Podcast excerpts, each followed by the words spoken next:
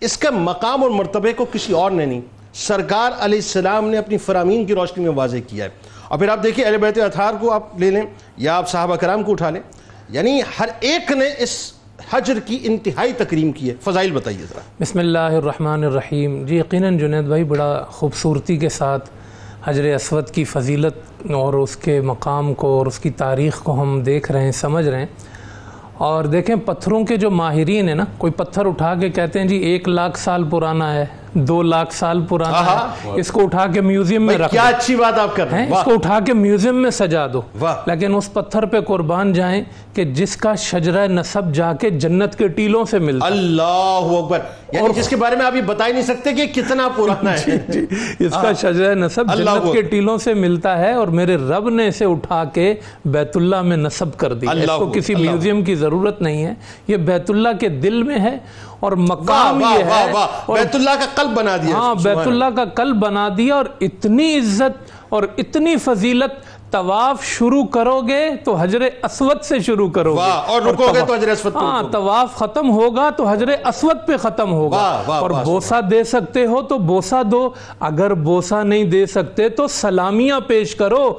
یہ قیامت کے دن ہر سلام کرنے والے کی سلامی بتائے گا۔ بوسا دینے والے کا بوسا بتائے گا۔ اور میرے آقا صلی اللہ علیہ وسلم نے تو فرمایا اشہدو حاضل حجارہ خیرن اس کو اپنے نیک کاموں کے لیے گواہ بنا لو اپنا گواہ بناؤ اس کو فَإِنَّهُ يَوْمَ الْقِيَامَةِ شَافِيًا يَشْفَى قیامت کے دن یہ رسول اللہ صلی اللہ علیہ وسلم کی امت کے وہ افراد کہ جن کا گواہ بنایا گیا تھا ان کے حق میں یہ شفاعت کر رہا ہو اچھا کہیں گستاخی نہ ہو جائے میں بڑے احتیاط سے الفاظ کو استعمال کرتے ہوئے اس روایت کو کیونکہ لوگ روا روی میں پڑ جاتے ہیں ایسے نہیں پڑھنا چاہیے اللہ تعالیٰ اپنی شان کے مطابق یعنی ایک روایت میں پڑھا تھا کہ جب آپ اس کو بوسا دیتے ہیں یا اپنا ہاتھ لگاتے ہیں تو اپنی شان کے مطابق جو ہے وہ اپنا ہاتھ ملاتا ہے اپنی شان کے مطابق۔ جی، جی، بالکل۔ بتائیے کیا معاملہ کیا ہے؟ یہ پیارے آقا صلی اللہ علیہ وسلم نے ارشاد فرمایا من فاودہو کیونکہ جسے- جسمانیت سے پاک ہے۔ جی ہاں۔ جی جسے یہ مقام حاصل ہوا کہ اس نے جا کے بیت اللہ کو سلام کیا اور پھر اس کو ہاتھ لگایا۔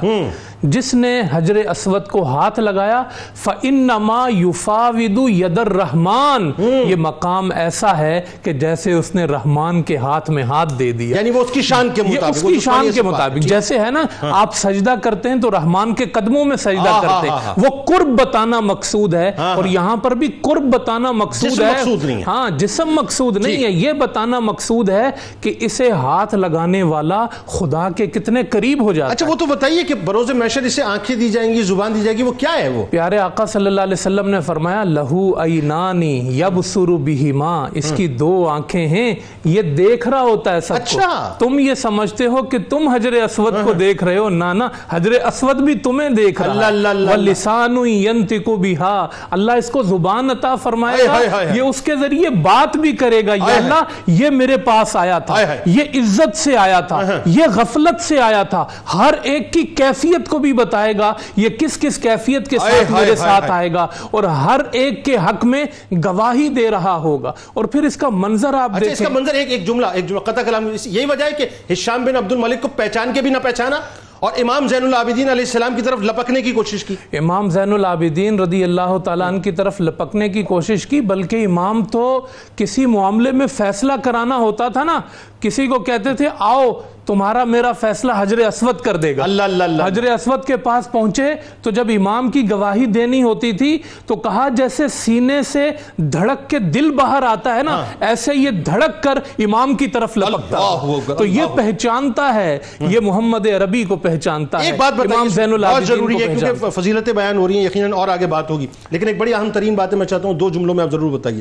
ایک جب میں غفیر ہوتا ہے جب ماشاءاللہ لوگ طواف کر رہے ہوتے ہیں۔ اب اتنی اتنے فضائل سننے کے بعد ہر شخص یہ چاہتا ہے کہ بس کسی طرح سے میں بوسا دے دوں اور اس میں بھیڑ بھاڑ کو نہیں دیکھتے ایک دوسرے کو آگے پیچھے کرتے ہیں۔ یا کرنا کیا یہ درست ہے؟ ایک بات۔ اس میں لوگوں کو گرا بھی دیتے ہیں زیادتی بھی کرتے ہیں۔ دوسرے جو خواتین اب جب مردوں کا اتنا اجرام ہوتا ہے تو خدا اس کے خواتین کیسے جائیں گی؟ تو خواتین کو کیا کرنا چاہیے؟ اس جی بالکل آپ دیکھیں اخلاقی اقدار میں اسلام میں ایک تو قدر یہ ہے کہ آپ کسی کو نفع پہنچائیں۔ اس سے بھی پہلا اسٹیپ یہ ہے کہ آپ کسی کو نفع نہیں دے سکتے تو کم از کم کسی کو اذیت نہ دیں۔ آپ کسی کے پاس جو سو رہا ہو بیٹھ کے تلاوت نہیں کر سکتے۔ ٹھیک ہے۔ اور یہ مقام ہے کہ آپ اگر وہاں بیت اللہ میں موجود ہوں۔ تو بھیڑ کا اندازہ لگائیں۔ اور بھیڑ کا اندازہ لگا کر پھر اس کی طرف بڑھے آپ کے کسی کو دھکے نہ لگیں کسی کو کوہنی نہ لگے۔ خواتین کے پردے کا خیال رہے اور پھر اس کے ساتھ آپ اس کو بوسا دیں۔ اور میں اس اور اگر موقع نہ ملے بوسے کا موقع نہ ملے تو آپ دور سے جا رہے ہیں پیارے ہم جینے مرنے کا مسئلہ بنا لیتے ہیں ایسا لگتا ہے کہ ہمارا عمرہ اور حج ہوا ہی نہیں حضور علیہ السلام نے استلام کیا اپنی ہاں۔ چھڑی سے اشارہ کیا ٹھیک ہے، چھڑی سے استلام کیا۔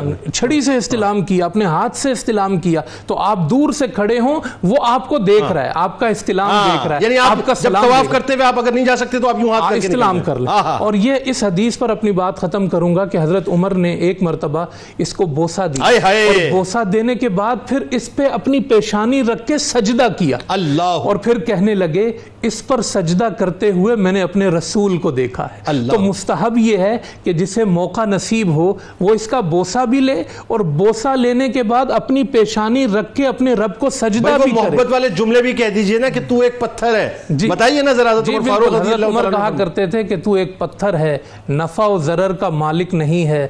تجھے اس لیے چومتا ہوں کہ میرے مصطفیٰ نے اللہ اکبر۔